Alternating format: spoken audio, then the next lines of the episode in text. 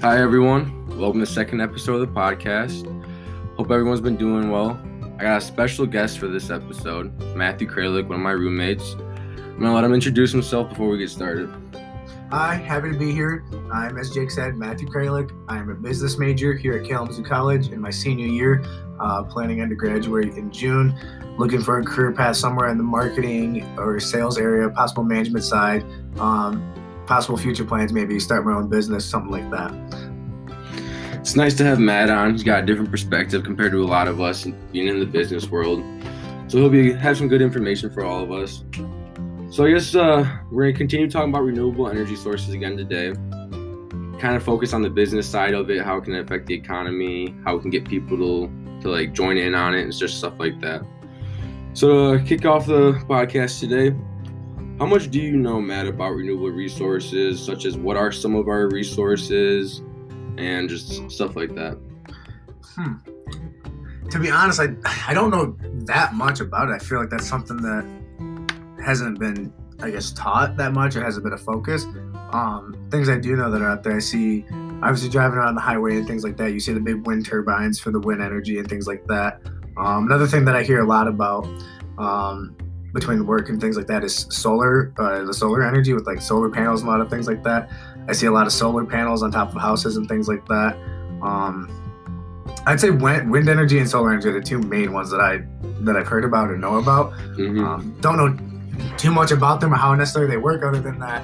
You got the big wind turbines, you got solar panels, and it kind of turns into energy. So yeah, you you know about like what a lot of people know. Those are the two main uh, renewable energy sources. Those are the ones that are focused on a lot. Some other ones out there, as you know, we talked about biomass energy last week, but there's also hydropower, tidal power, and geothermal power. Um, so what do you think is the main source of energy here in the U S? Definitely the the burning of the fossil fuels and things like that. Yeah, correct. It is. So the main source technically is called petroleum, so it's like crude oil and natural gas, but still fossil fuel, so you're right. Um... Uh, so now that we've just talked about some of the renewable resources, is there one that kind of appeals to you more than others? I guess first I can kind of explain what each do. So like wind power, it uses uh, the propeller-like blades, and then that those turn, which then starts a generator to produce electricity. Solar power, solar power obviously harnesses uh, energy from the sun through uh, these T V cells or something they're called. And then the other one that I'll be focusing on just for this podcast is biomass energy. So that's just like plant matter and other things which can be turned into energy. There's kind of a little bit of how they work, no big details. But out of those three, is there one that appeals to you, you think, more than the others? Um, I like the idea of solar energy because I feel like that one seems, I mean, it seems more convenient off the like quick answer top of my head. Just pop a solar panel down and boom, you got energy from the sun. But I can see some negative effects that if you're at a place that tends to be cloudy more often or doesn't get as much sunlight or winter time, I don't know how much that has an effect as comparison to places that are super sunny. Um, kind of the same thing with the wind. The wind is pretty appealing. I mean, you got the wind turbines that go and go and go and create that energy. Um, the thing that I guess comes to mind when I think about that, if it is like a bigger city, like for example, like a Chicago or New York City, I mean, where are you going to put those? There's nowhere to put those.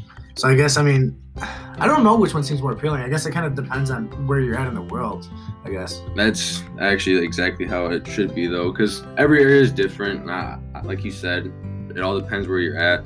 Something I will say, though, interesting about solar power, being in the cold areas, they those uh, solar photovoltaic cells, they actually are more efficient in the cold, which is surprising to a lot of people. I was surprised when I found that out. Really? Does it have to be? Is it? A, does it have to be sunny and cold, or just?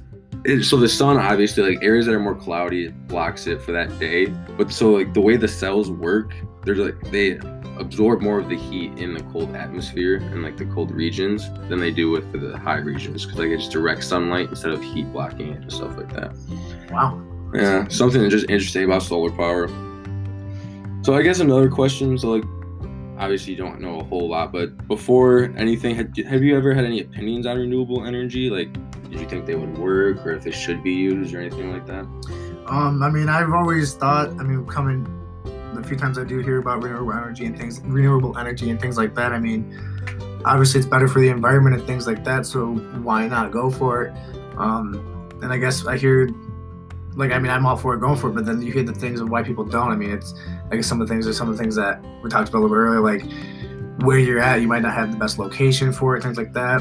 And I think like a big problem could be like just change. People don't want to change, and it's kind of, there's a lot of cost association with associated with that, and mm-hmm. things like that. That ending perfectly leads kind of into my next question. So now we're going to kind of focus more on your area of expertise, that's business. I really don't know much about that. So obviously we all know oil is a huge part of our economy. There's subsidies, there's a bunch of people working in that field. So if we were trying to transition to renewable energy sources, how do you think that would affect our economy? I think initially it would, as in doing anything different, it's going to kind of, it's going to have a, probably a negative effect at the beginning, because it wouldn't be such a, a big change. Um, I mean, as you mentioned, there's a lot of people who work in that field. There's a lot of jobs associated with it. There's a lot of different things you can do. Um, but at the end of the day, if it's better long-term to switch to the renewable side, I mean, we might take a dip initially. Some of those people might lose those jobs and things like that, but there'll be other opportunities created with new jobs and things developing from switching over. Mm-hmm. So, I mean, it could, there could be a lot of those jobs, I mean, vanish, gone, a bunch of new ones open up, different opportunities mm-hmm. that are healthier, but not only better for the earth and the planet, but probably better working conditions and things like that mm-hmm. for the employees as well. And then in terms of over time, I feel like a few things I've heard, maintenance on some of these renewable energy sources is a little bit less than, um, what it would be to uh, what it is now with some of these like oil factories and things like that. So I mean, mm-hmm. less dangerous and things like that. So I mean, I think I think overall, I mean, at first it would it would kind of be a hit, but I don't think it would have a major negative effect. I think we could adjust and, you know, keep moving forward. Mm-hmm. Do you think it would kind of be like a good plan to maybe like create a uh, I'm trying to think like a plan where like the people from the oil companies get direct hiring to say like wind wind energy, uh like maintenance or like building the wind turbines, construction of like the solar cells and stuff like that? Do you think if we created like a plan for like direct jobs, just transition right into renewable energy jobs, that would help keep the economy maybe more stable or up? Yeah, definitely. I think that's actually a really good idea. I think on top of keeping it more stable and keeping it up, I think it would um make the transition a little bit easier for people as well, not freaking out about it with the natural instincts, just like, oh no, we don't want change, but to know that there's an opportunity. So like, I mean, if these oil factories just essentially, you know, hey, we're turning into a wind turbine factory, and then like just keep their same employees and just do the training and train them whatever new jobs they have to do. Mm-hmm. I don't think that's a bad idea. I think that's a really good idea. I think that would help in multiple different ways, as you said, keep the economy stable and things like that, but also ease the process yeah, of the switching. Kind of keep people feeling safe and stuff. Exactly. Because people get scared of change. Oh, yeah. So uh, now I'm going to kind of throw just a little bit of a stat at you. So in a twenty eighteen report by the International Energy Agency, it was found that eighty-one percent of global energy use comes from fossil fuels. So with so much of our energy coming from fossil fuels and a lot of jobs, as we just talked about, coming from this industry, who do you think needs to be marketed to the most so we can try to uh, make the switch? Like, who do you think needs to understand the information the most and be like most like accepting maybe of the mm-hmm. transition? Wow, eighty-one percent is a pretty large number. Um, to not be using renewable energy sources. Um, wow. Yeah, I think definitely, I would say definitely the younger generation, as in I'm thinking younger than, I mean, millennial, younger than millennials. So what is that? Gen X, I think it would be. Yeah, so in X terms Z, like one of the two. An easy way to put it, like college kids now, kids in later in high school, college kids fresh out of college, entering the job market. I feel like these are the people coming out. They're the most educated. They're they're entering the job market. They have the most open, creative mind right now. I mean, their lives are kind of right in front of them. They have, choose whatever they want to do. And I think, I mean, getting this kind of information, I mean, they're they're going to be here for a while. They're in their younger twenties, things like that. I mean, this is going to be their planet. And if we keep going the way we're at, they might not make it to seventy and have a planet to live and work on. So yeah. it's, um, and on the other, like if you try, I mean, you could try to market towards, I mean, the upper demographic, like people who are in their fifties and stuff now, the business owners, the people who run these companies now, because those are the people who are in charge of those companies and things like that now. But I mean, at the end of the day, are you really going to get them to change? They've been doing this for how many years? They're so stuck in their mind. At the end of the day, it's money, money, money. I mean, mm-hmm. they're going to, it's going to be hard to get into the mind of them.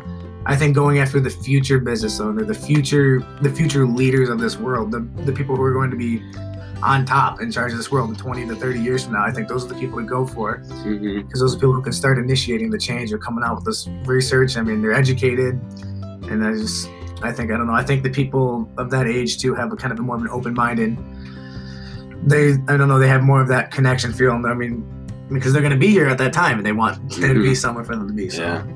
So you said you're going to market for all our scientists then? Let's do it. So I guess another thing, just I'm sure you've seen what's happening in Texas with the cold weather and the blackouts. So how do you think the news plays into people accepting renewable resources? Because I don't know if you've seen this, but the governor came out and was blaming the blackouts on renewable energy, and the news were replaying it and stuff. So how do you think the news plays a major role in our acceptance of renewable energy sources? Oh man, to t- yeah, that's, a, the that's news, a big one. Uh, yeah, the news is a spooky thing. It, uh, the news, um, yeah, news can say things. Uh, I mean, I don't know. I mean, anything you see in the news, people can be like, "Wow, that's." I mean, they're gonna see it, but I mean, how much of it that is actually true and stuff like that. I mean, oh, just look at the facts, because I mean, mm-hmm. if it's blamed on the renewable energy sources and people come out, the scientists, everybody come out and says, "Look, that's not true. We have like the facts that backed it up." I mean. And obviously it's not true just because some news reporter said it. I mean, mm-hmm. so I think I would I wouldn't look too far into those. I wouldn't look too much into the news report, because I mean that's their job is reporting things. That's what they do. They make stories up. They're they're creative writing, things like that. Scientists, it's it's, it's science. It's a fact. I mean, yeah. if it's true, it's true or it's not true. I mean, that's what it comes down to at the end of the yeah. day. So that leads perfectly kind of into why I want to wrap it up for the day. So as you know, us scientists like to just spit out facts. We don't really do the best at connecting. So um, with uh, being a non-scientist, what do you think is the best way scientists can get people to believe in climate change, believe in switching to renewable energy resources, and like, but just believing that like our science is true and that it can help us in the long run and it's better for everyone? That's a tough thing to do. I mean, people like facts, so I mean, obviously those important, like, be important facts. But I mean, you say something as in like, some person, oh, this is gonna happen in fifty years, blah blah blah. This, okay, what is that? What does that mean though? I think a good way to kind of get people to actually resonate this and start making change and wanting to do something about it is hit it on a personal level, make a connection, make them be, make a, make it realistic for them, make it relatable. As in like, look, fifty years. You're going to be old, you're going to have a kid, your kid's going to have a kid. What, what kind of planet do you want your grandkid to be living on? Do you want do you want to have a grandkid? Do you want there to be even a planet for him to be living on? And mm-hmm. things like that. I think, I mean, that's that's really going to resonate with people. Not just, oh, in fifty years, we're not going to have a planet, but but what does that actually mean? Kind of like, res- mm-hmm. like make it yeah. personal. Yeah, I feel that. Just kind of, just get personal. Yeah. Like all these plans that we have for our futures, none of it can be true. You can't do this, you can't do that if we keep living the way we're living. If it's, I mean, we're just jeopardizing everything. Exactly.